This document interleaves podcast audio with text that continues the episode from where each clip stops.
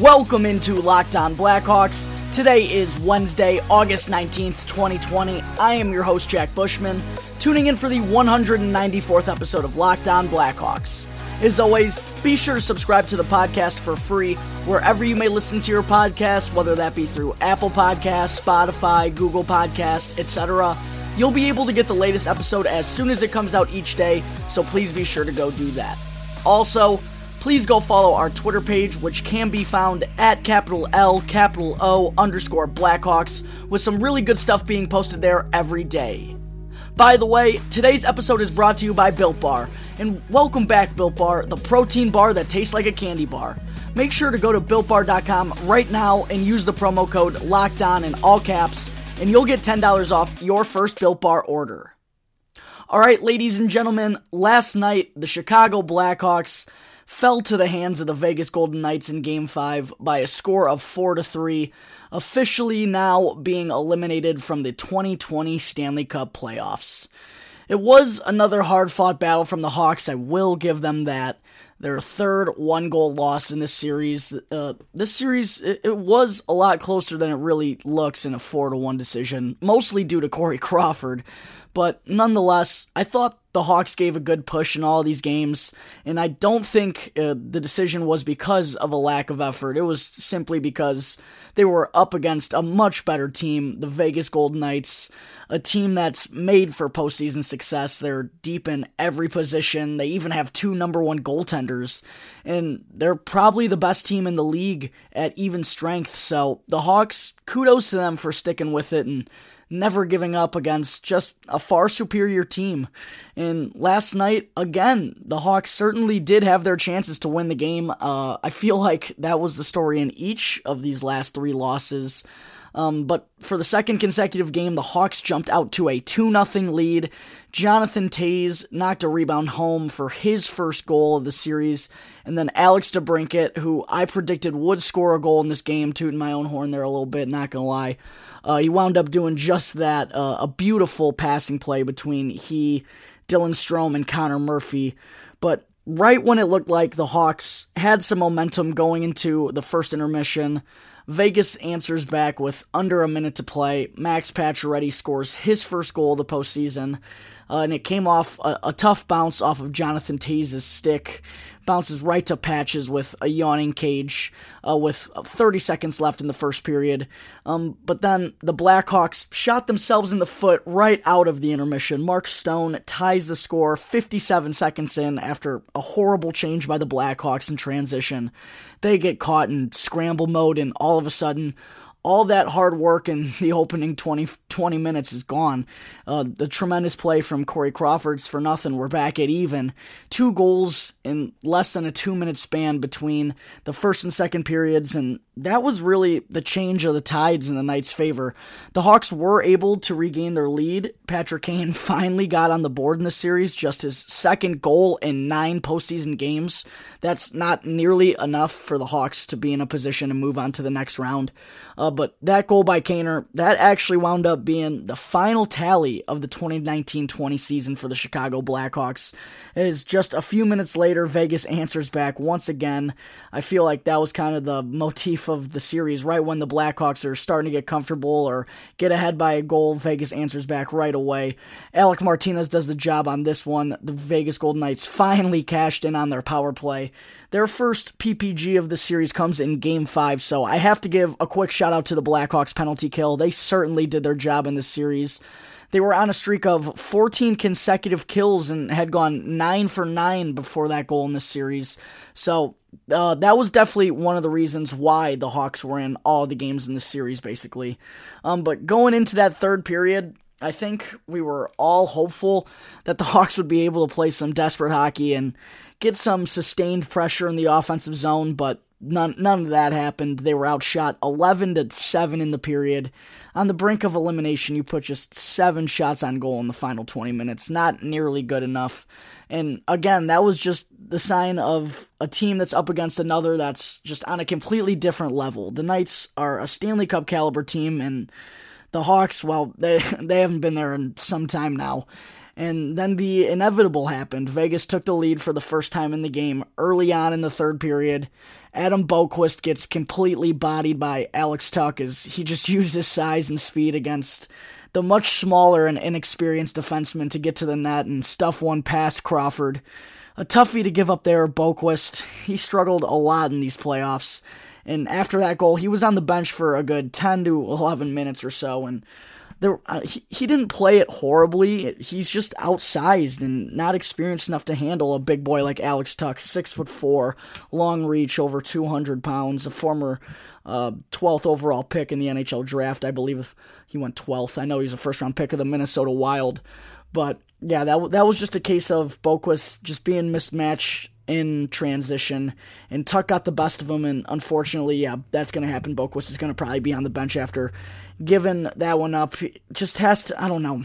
I, I say maybe he has to do a better job of defending, but at the same time, he's just not at that level yet. So I'm sure with more experience and once he actually gains some weight, he'll be able to do just that.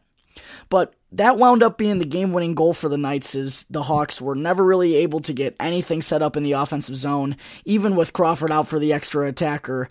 There were a, a, couple of good looks in the dwindling seconds, but the Hawks couldn't find a way to beat Lehner for a fourth time in the contest. The final horn sounds, and that's all she wrote for the Blackhawks this year, officially losing their best of seven series to the Vegas Golden Knights four to one. Some some cool moments in the handshake lines after the game.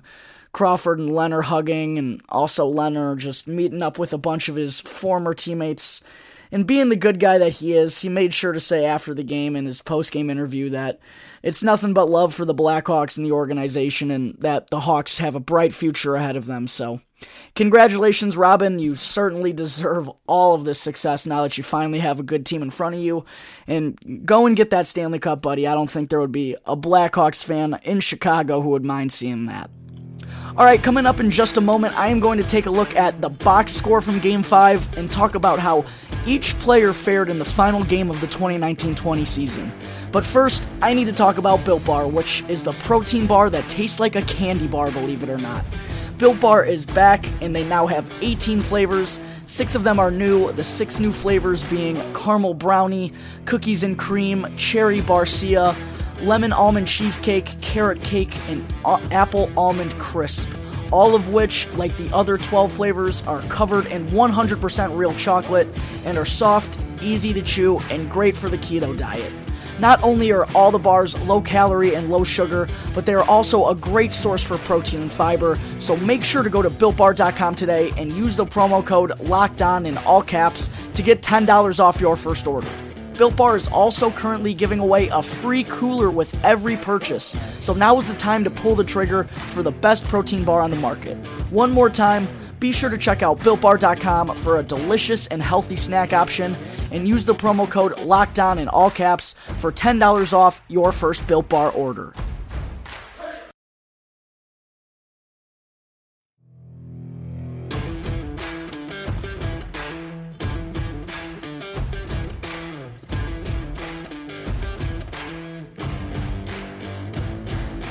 This is the Locked On Blackhawks podcast, part of the Locked On Podcast Network. Your team every day.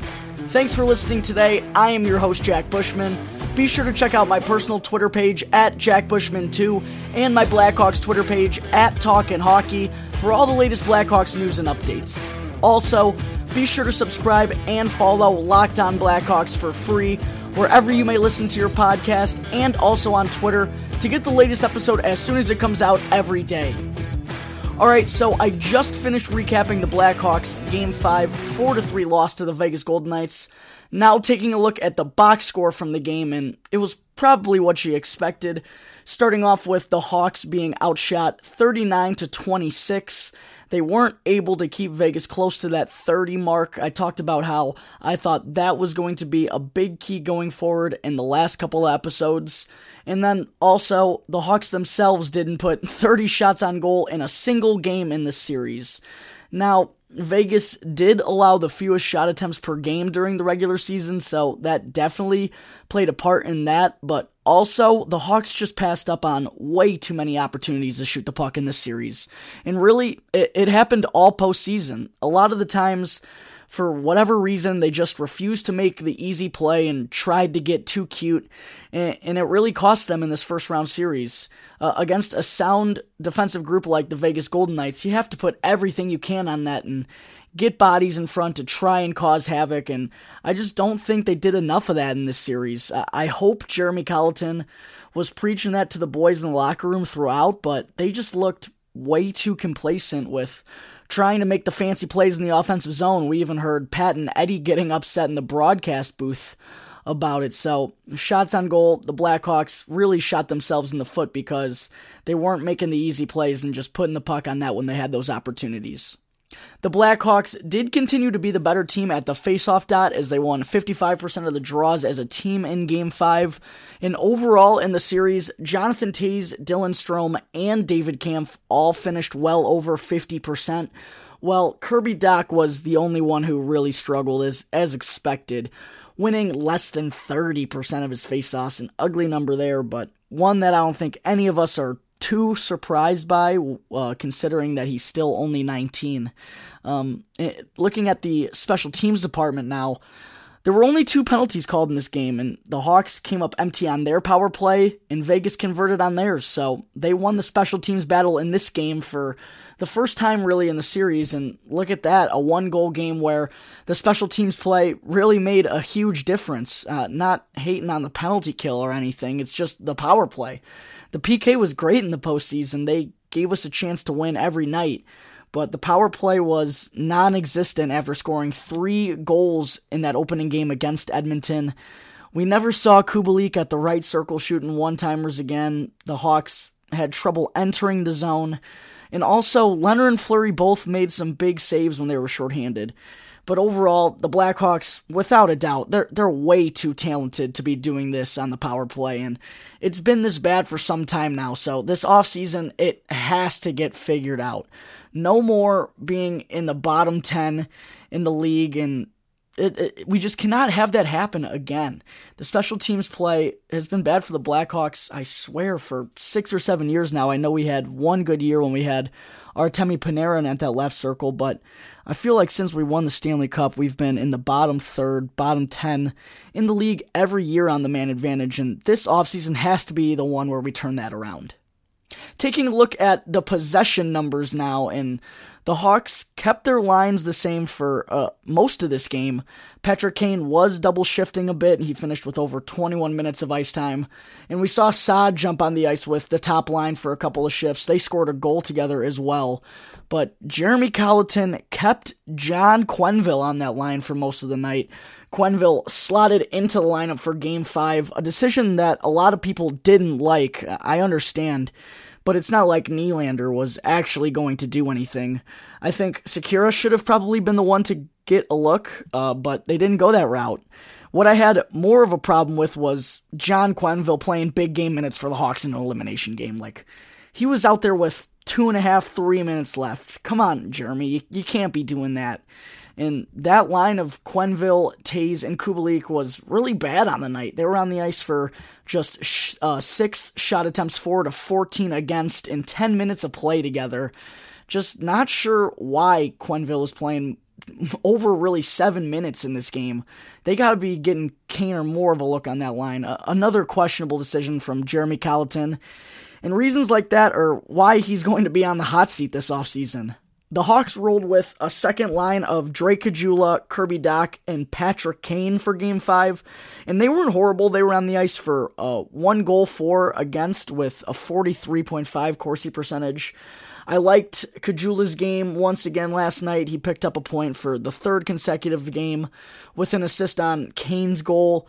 And then, although Dach has been kind of quiet of late. He was still battling hard and putting himself in good areas. He just needs to learn to be more aggressive and shoot the puck. I actually got a tweet last night from someone uh, saying they should put Kirby in the shoot the puck events during the second intermission, which I found hilarious. But he still had a, a, tremendous postseason for his age, and I'm really excited for the player that he's going to grow into for us. The third line of DeBrincat, Strome, and Saad was actually the best possession wise for the Blackhawks last night as they were on the ice for one goal, four to one against, but with a 64.7 Corsi percentage, by far the best from any line. And they had a beautiful passing play for their goal. DeBrincat also had a bunch of good looks again, so a pretty solid outing from that trio in their final contest of the year. And then the fourth line of Ryan Carpenter, David Kampf, and Matthew Highmore, not very good. They were on the ice for just four shot attempts, four to 12 against in over nine minutes of play. Four shot attempts, four. It's pretty gross. Uh, not nearly the fourth line that Vegas has, but they also battled hard throughout these playoffs. Matthew Highmore tallies three goals. No one saw that coming. And they all did well on the PK, so for me, there's no complaints about that fourth line in these playoffs. Moving on to the defense now, and Keith and Boqvist. they only saw six minutes together at even strength. Boqvist only had 11 minutes total in Game 5, but they were actually pretty good possession wise on the ice for 11 shots, 4 to 7 against. Uh, one goal, the one goal against being uh, Alex Tuch's game winner. An unfortunate play there, but uh, Duncan Keith himself, he had a rough night. He was on the ice for all four Vegas goals, one with Boqvist, I just mentioned, and then two with Connor Murphy. They saw eight minutes of ice time together, 10 shot attempts, four to eight against, but sadly, one goal, four to two against. And then he was, uh, Keith was also out there for the power play goal for Vegas. So Keith winds up being a minus two in this game, a minus seven on the playoffs. And I'm not saying that that's bad. He plays nearly half the game every night for us, so you kind of expect those results. He certainly had his good games in this postseason, but Tuesday was just not one of them. The de Haan Murphy pairing, they did not have a good night as well. They were on the ice for seven shot attempts, four to 15 against. That's kind of the story of the postseason for those two together. But they were on the ice for one goal to none against, so they hung in there when they were on the ice and gave their guys a chance to hang in there. I'm sure Crawford made a bunch of big saves to make those numbers not look uh, horrible. And then Olli Maatta and Slater Koekkoek, they had the same kind of night. They were on the ice for one goal for to none against, but they posted a 33.3 Corsi percentage, so they kind of had a rough go of things as well. But overall, those two guys in the playoffs performed magnificent. Very, very impressive. Olli Maatta was bonkers offensively. Just tough to see their year end on this kind of night. Alright, coming up in just a moment, I am going to continue to talk about the Game 5 loss to the Vegas Golden Knights, and I'll also talk about what's next for the Chicago Blackhawks now that their Stanley Cup postseason run is over.